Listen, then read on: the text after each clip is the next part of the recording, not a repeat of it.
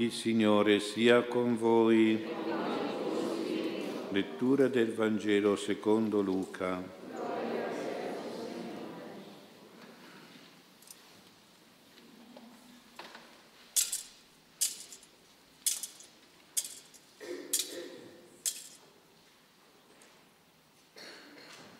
In quel tempo il Signore Gesù prese i suoi discepoli con sé e si ritirò in disparte verso una città chiamata Bezzaida. Ma le folle vennero a saperlo e lo seguirono. Egli le accolse e prese a parlare loro del regno di Dio e a guarire quanti avevano bisogno di cure. Il giorno cominciava a declinare e i dodici gli si avvicinarono dicendo, congeda la folla perché vada nei villaggi, nelle campagne dei dintorni per alloggiare e trovare cibo Qui siamo in una zona deserta. Gesù disse loro, voi stessi date loro da mangiare. Ma essi risposero, non abbiamo che cinque pani e due pesci, a meno che non andiamo noi a comprare viveri per tutta questa gente. C'erano infatti circa cinquemila uomini. E gli disse ai suoi discepoli, fateli sedere a gruppi di cinquanta circa. Fecero così e li fecero sedere tutti quanti.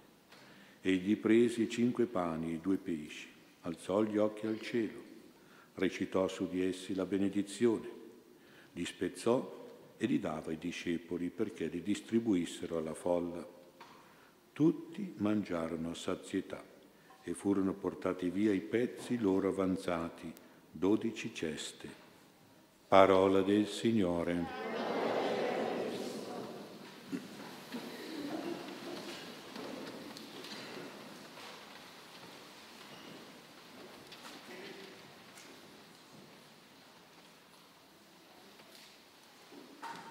Sia lodato Gesù Cristo. In questo Vangelo noi abbiamo una bella manifestazione di Gesù. Gesù aveva un carattere perfettamente equilibrato tra le virtù maschili e le virtù femminili, tra la paternità, la maternità, la fraternità. In lui c'era un perfetto equilibrio, ma qui vediamo che si manifesta soprattutto una caratteristica del cuore di Gesù, che è la maternità. Cioè Gesù aveva un cuore materno, uno spirito di maternità, perché è tipico di una mamma, appena nasce il figlio, attaccarlo al seno per nutrirlo, per dargli da mangiare. E si dice che le mamme si toglierebbero il pane di bocca per sfamare i loro figli. Io penso che le vostre mamme siano così, cari bambini, e quindi capiamo proprio che nel cuore di Gesù c'è questo spirito materno e Gesù arriva addirittura a dar da mangiare a 5.000 persone con un grande miracolo, il miracolo della moltiplicazione dei pani e dei pesci. Notate il numero, eh? 5 pani e 2 pesci. 5 più 2 cosa fa? 7, meno male che siete andati a scuola, che sapete. 5 più 2 fa 7, 7 è un numero perfetto per la Bibbia, i sette giorni della creazione, 7. E quindi vuol dire che Gesù ha dato, diciamo, una, un pranzo, o sarebbe una cena, una cena perfetta. Eh? Quindi tutto quello che poteva dare ha dato. Ecco, 5 pani e 2 pesci, 7, cena perfetta. Questo cuore materno di Gesù noi possiamo contemplarlo proprio perché è manifestazione del cuore materno della Madonna, eh? perché la Madonna ha educato Gesù con i suoi sentimenti materni e quindi c'è davvero questo cuore di Maria nel cuore di Gesù. E quindi però vediamo come Gesù poi dice agli apostoli date loro da mangiare. Ecco, perché fa così Gesù? Perché voleva insegnare ai suoi apostoli che poi sarebbero diventati la sua Chiesa, che dovevano pensare agli altri, preoccuparsi per gli altri, anche delle cose più semplici come quello del mangiare. Date voi da mangiare. Ecco, quindi questi discepoli volevano sbrigarsela un pochino, eh? e congeda la folla, che si arrangino ad andare a mangiare. Tante volte noi diciamo, che si arrangi, che si arrangi. E no, Gesù ci impegna, eh? dobbiamo essere noi a fare questo generosità. E poi li ha impegnati anche a organizzare, dis- a distribuire i sette pani, i, i pani e i pesci, proprio perché restasse impresso in loro, nelle mani, diciamo, questo cuore materno che dovevano dentro avere. Ecco, quindi proprio la Chiesa allora, i 12 apostoli sono poi la Chiesa, diventerà la Chiesa del Signore, deve essere così impegnata con il cuore materno e con le mani materne, capaci quindi di donare. E questo è lo spirito che dovrebbe esserci anche nel nostro cuore verso chi ha fame, c'è chi ha fame anche fisicamente perché è povero, nei confronti di ogni bisogno delle persone. Eh. Ce ne ha parlato proprio San Paolo nella seconda lettura, c'era una comunità cristiana che era abbastanza ricca, insomma, aveva tanto, e invece quella di Gerusalemme era molto povera. E San Paolo dice adesso voi che avete tanto date fategli offerta per questa comunità che invece è povera, per, avere, diciamo, per aiutarli e per avere uguaglianza, come la manna del cielo era uguale per tutti, eh, che detto, ne abbiamo sentito nella prima lettura. Ecco, quindi dar da mangiare agli affamati è un'opera di misericordia tipicamente materna tipicamente cristiana, perché nelle altre religioni non c'è questo atteggiamento di generosità verso gli altri, di aiutare gli altri. Ecco, quindi notiamo questa differenza fondamentale. Eh? Ci sono le caste, le divisioni, io, quello che ognuno, ci sono i grandi ricchi, i poverissimi, cioè qui invece c'è una, quasi un'uguaglianza più o meno, insomma ecco, e anche chi ha bisogno, ecco che allora ci sono delle organizzazioni che sono cristiane che procurano il cibo, per esempio le, le mense dei poveri, ci sono in tanti posti, eh? c'è la possibilità che un povero va lì e può mangiare la cena o il pranzo, oppure gli danno un sacchetto da portare a casa e mi dicono che le file per raccogliere queste cose sono lunghe adesso, eh, perché ci sono tante difficoltà economiche, tanta gente, non solo extracomunitari, ma proprio anche noi eh, italiani che hanno bisogno di andare a prendere dalla Caritas o alla San Vincenzo o queste, o queste cene, questi luoghi qualcosa da mangiare. Quindi vediamo di essere anche attenti perché ci sono queste realtà di fame non solo nei paesi di missione ma anche qui da noi. Ecco. Quindi Gesù ha fatto questo anche però per darci un'indicazione sulle Sante Eucaristia, che sarebbe la manna del cielo. No? Ecco quello che Gesù poi ci offre da mangiare. Gesù ci offre il suo corpo da mangiare nella comunione eh? e quindi ci offre se stesso davvero con amore. Io ho visto una volta una mamma correre dietro il suo bambino, scherzando naturalmente, e gli diceva ti mangio, ti mangio, ti vorrei mangiare. Perché la mamma si comporta così? Perché, perché proprio nel, nel, mangiare c'è l'amore, insomma, no?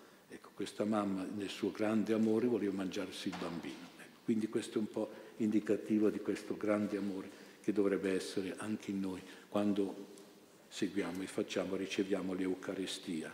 Il grande amore materno di Gesù deve diventare il grande nostro amore. Se noi mangiamo Gesù, ecco, dovremmo esprimere dentro questo, questa comunione tutto l'amore che noi abbiamo per il Signore, anche per assimilarlo, per identificarci in Lui. Quando facciamo la comunione noi diciamo così, ti voglio così bene Gesù che ti mangio, è come la mamma che vuole mangiare il bambino. E quindi perché deve essere un grande amore che deve essere nel nostro cuore. Non si può fare la comunione così con freddezza, senza amore al Signore. Eh, questo mangiare del Signore deve esprimere proprio tutto il nostro amore, la nostra fedeltà a Lui, il nostro impegno per veramente poi assimilare il suo cuore, il suo comportamento nel dentro di noi. Eccolo, poi in questo grande miracolo di Gesù ci sono due particolari che mi sembrano importanti, la sazietà. Eh? Tutti mangiarono, dice il Vangelo, a sazietà. Cosa vuol dire sazietà? Che non avevano poi più fame, ecco, avevano mangiato proprio tanto, tanto che sono avanzate tante cose.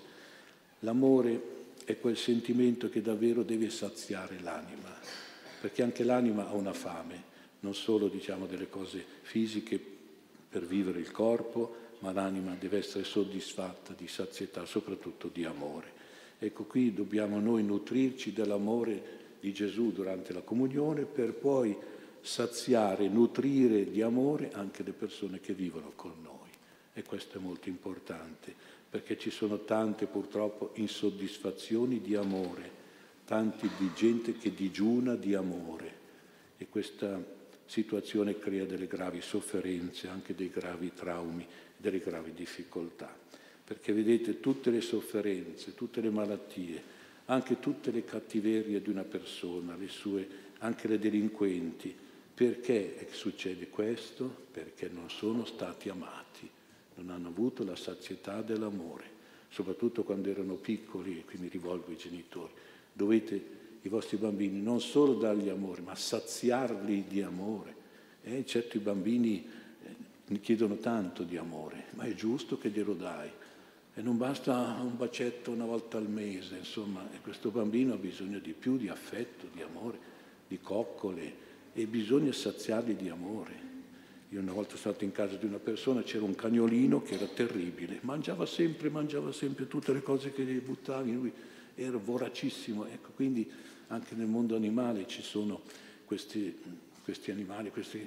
e i bambini sono come i cagnolini, sono, hanno sempre bisogno di, di, una coccola, di un affetto, di una... se, non, se li saziamo di amore veramente crescono tranquilli, sereni, certo se invece la mamma è sempre in giro a farsi bella, eh, pensa alle sue amiche, il papà è sempre al lavoro e il bambino, chi gli dà l'amore? Chi lo sazia? Chi lo nutre di amore? Eh, cresce male dopo, eh, senza l'amore. E quindi questo è importante, saziare di amore. E poi c'è un altro particolare nel Vangelo, gli avanzi. Furono portate via i pezzi avanzati, 12 ceste l'avanzo. L'avanzo non pensiamo che voi bambini sia avanzata una cosa nel piatto, non è quello l'avanzo. L'avanzo sarebbe quello che la mamma ha, magari dieci pacchi di pasta nella sua dispensa. Ecco. Cioè, quello che noi in fondo abbiamo messo da parte, questo è l'avanzo. E perché pensiamo solo a noi. Vedete, noi a volte questo dare l'avanzi, questi avanzi qua, vuol dire moderare il nostro egoismo, che tante volte è un po' esagerato, frenare la nostra avarizia, la nostra ingordigia e soprattutto indica la volontà di donare agli altri. Do questo avanzo, non quello scarto, non è lo scarto che dobbiamo dare agli altri, ma ciò che mettiamo via che magari per noi che pensiamo che senza quello non abbiamo la sicurezza della vita, ma insomma, ecco, quindi quello che tu dici così dallo agli altri. Mettili via per te, no, quello lì è per gli altri. Fai una generosità, qualche cosa. Questo indica che abbiamo un pensiero, una preoccupazione per gli altri che hanno più bisogno, per poter condividere, per poter fare uguaglianza. Ecco, quindi questo vuol dire che anche la comunione eucaristica ci impegna a vivere la tavola, cioè il condividere tutto quello che uno ha, il partecipare con gli altri, considerare gli altri fratelli e amici di tavola. E qui mi ricordo quando ero giovane e mi scandalizzava un po' eh, vedere che tante volte le pizzerie e i ristoranti alla sera del sabato e della domenica erano strapiene. Dico, ma dico, la gente ha sempre così tanti soldi da buttare via, ma non era questo il ragionamento. Un ragazzo me l'ha fatto capire, Madonna, noi andiamo in pizzeria non tanto per mangiare la pizza, andiamo per stare insieme, per ridere, scherzare, per raccontarsi tante cose. E allora ho capito, eh già, sì, effettivamente non è quello che conta, insomma, no? Perché anche Gesù, vedete, questi 5.000 non li ha, eh, ha buttato via il pane a 5.000, no, no, divideteli 50 per 50, quindi ha creato delle piccole tavole dove in un certo senso queste persone un po' si parlavano, si conoscevano, Ecco, quindi capite, non è buttare via dal camion il pane, ma è proprio creare la tavola spirituale. Vi ha fatti sedere eh, tutti, detto, 50 per gruppi, e così almeno in piccoli gruppi si potevano chiacchierare, parlare, stare insieme, fraternizzare, insomma, essere un po', diventare amici. Questo è molto bello e molto importante. Vedete, il Signore, perché ci convoca qui a tavola, alla tavola, poi perché ha fatto l'Eucarestia durante l'ultima cena? Ecco, proprio per creare in noi questo senso di dialogo, di amicizia, di attenzione reciproca, di dedizione, di carità generosa. È questo che noi dobbiamo, così noi dobbiamo vivere la, l'Eucaristia e vivere la Santa Messa. Ecco, il Signore Gesù per farci capire tutto questo, soprattutto a riguardo dell'Eucaristia, lungo i secoli del cristianesimo ha fatto tanti miracoli eucaristici, alcuni anche famosi, penso che li conoscete, ci sono dei santuari dove c'è stato proprio il miracolo eucaristico, che sono magari l'ostia che è diventata carne, tessuto cardiaco, a Lanciano per esempio, il cuore di Gesù. Noi riceviamo il cuore di Gesù, ce l'ha fatto capire con questo miracolo, oppure l'ostia che comincia a trasudare sangue, ecco perché per dire che il Signore è veramente vivo, presente nell'Eucaristia in corpo, sangue, anima e divinità, ecco veramente, ecco anche questo è un altro miracolo eucaristico di Bolsena importante. Insomma, ci sono stati sempre dei miracoli oppure delle manifestazioni straordinarie. Io ve ne racconto due che ci fanno capire proprio che Gesù è presente nell'Eucaristia e che ci fa tante grazie poi nell'Eucaristia.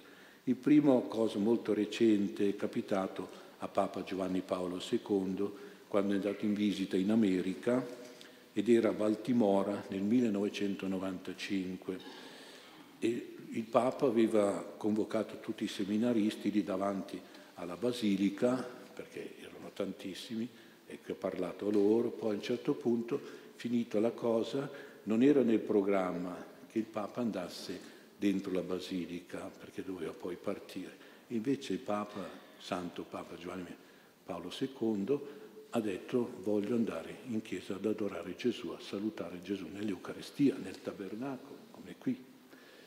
Immaginate, non era nel programma, immaginate quelli del servizio di sicurezza si sono immediatamente attivati, una cosa non, non se l'aspettavano, però avevano già tutto pronto, avevano i cani poliziotto, no? che sono quelli che fiutano se ci sono delle persone nascoste, dei ladri nascosti, oppure magari qualcuno che è stato sepolto in un terremoto, questi, questi cani hanno un, un fiuto specialissimo, sono addestrati. Eh? per sentire che c'è la presenza di un corpo umano, di una persona, e sotto le macerie magari in qualche altro disastro. E, e allora subito sono andati dentro nella basilica con i cani a vedere se c'era qualcuno nascosto che poteva fare del male al Papa, no, c'è sicurezza. E, insomma, sti cani gira, rigira, tutta, a un certo punto si sono fermati dove?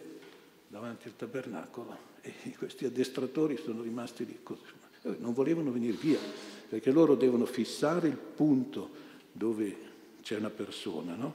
E l'addestratore, il poliziotto, capisce, allora qui c'è nascosto qualcuno. Erano lì davanti al tabernacolo e questi continuavano a tirarli via, no? loro eh, facevano tutti i versi per far capire che lì c'era qualcuno. Eh, vedete che è stato anche questo un, un miracolo, come faceva un cane a percepire che qui c'era una persona, il corpo di Cristo vuol dire la persona di Gesù, era dentro lì loro credevano che era magari nascosto, sepolto dentro lì, i cani non capivano, però sentivano la presenza.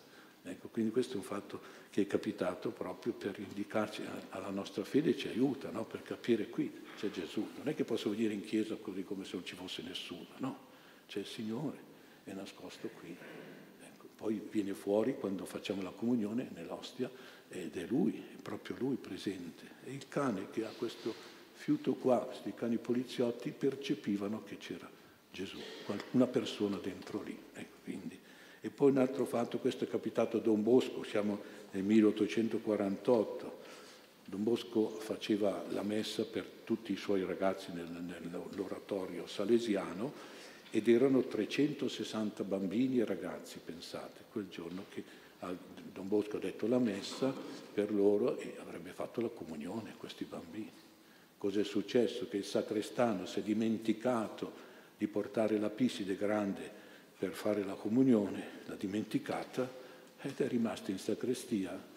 E quando Don Bosco è andato ad aprire il tabernacolo, ha trovato una piside con dentro poche ostie.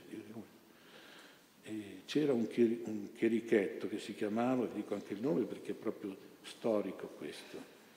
Vediamo se mi ricordo, lo dico ecco, un certo Buzzetti Giuseppe, il quale si è accorto che la piscina era vuota, ma non si poteva fare più niente ormai, non è che Don, Don Bosco poteva fare ancora la consacrazione, così.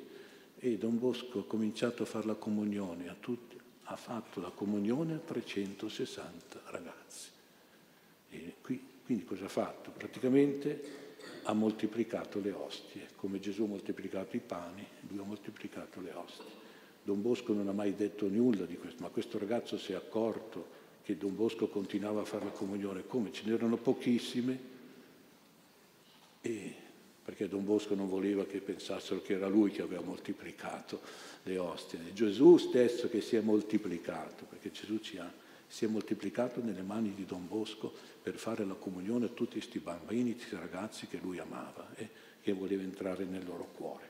Ecco, vedete, insomma, sono questi, ne ho raccontati due abbastanza recenti, però sono belle manifestazioni della presenza di Gesù e davvero preghiamo la Madonna che è la Vergine dell'Eucaristia che ci aiuti e diciamogli Maria intercedi una moltiplicazione per noi, una speciale. Eh, già abbiamo l'Eucaristia che possiamo ricevere oggi, ma abbiamo bisogno di tante grazie, moltiplicaci sempre le grazie, perché Gesù nell'Eucaristia è sempre generoso, ma se prega anche la Madonna perché sia ancora più generoso, ancora più moltiplicatore, la Madonna, Gesù ci ascolterà e ci aiuterà.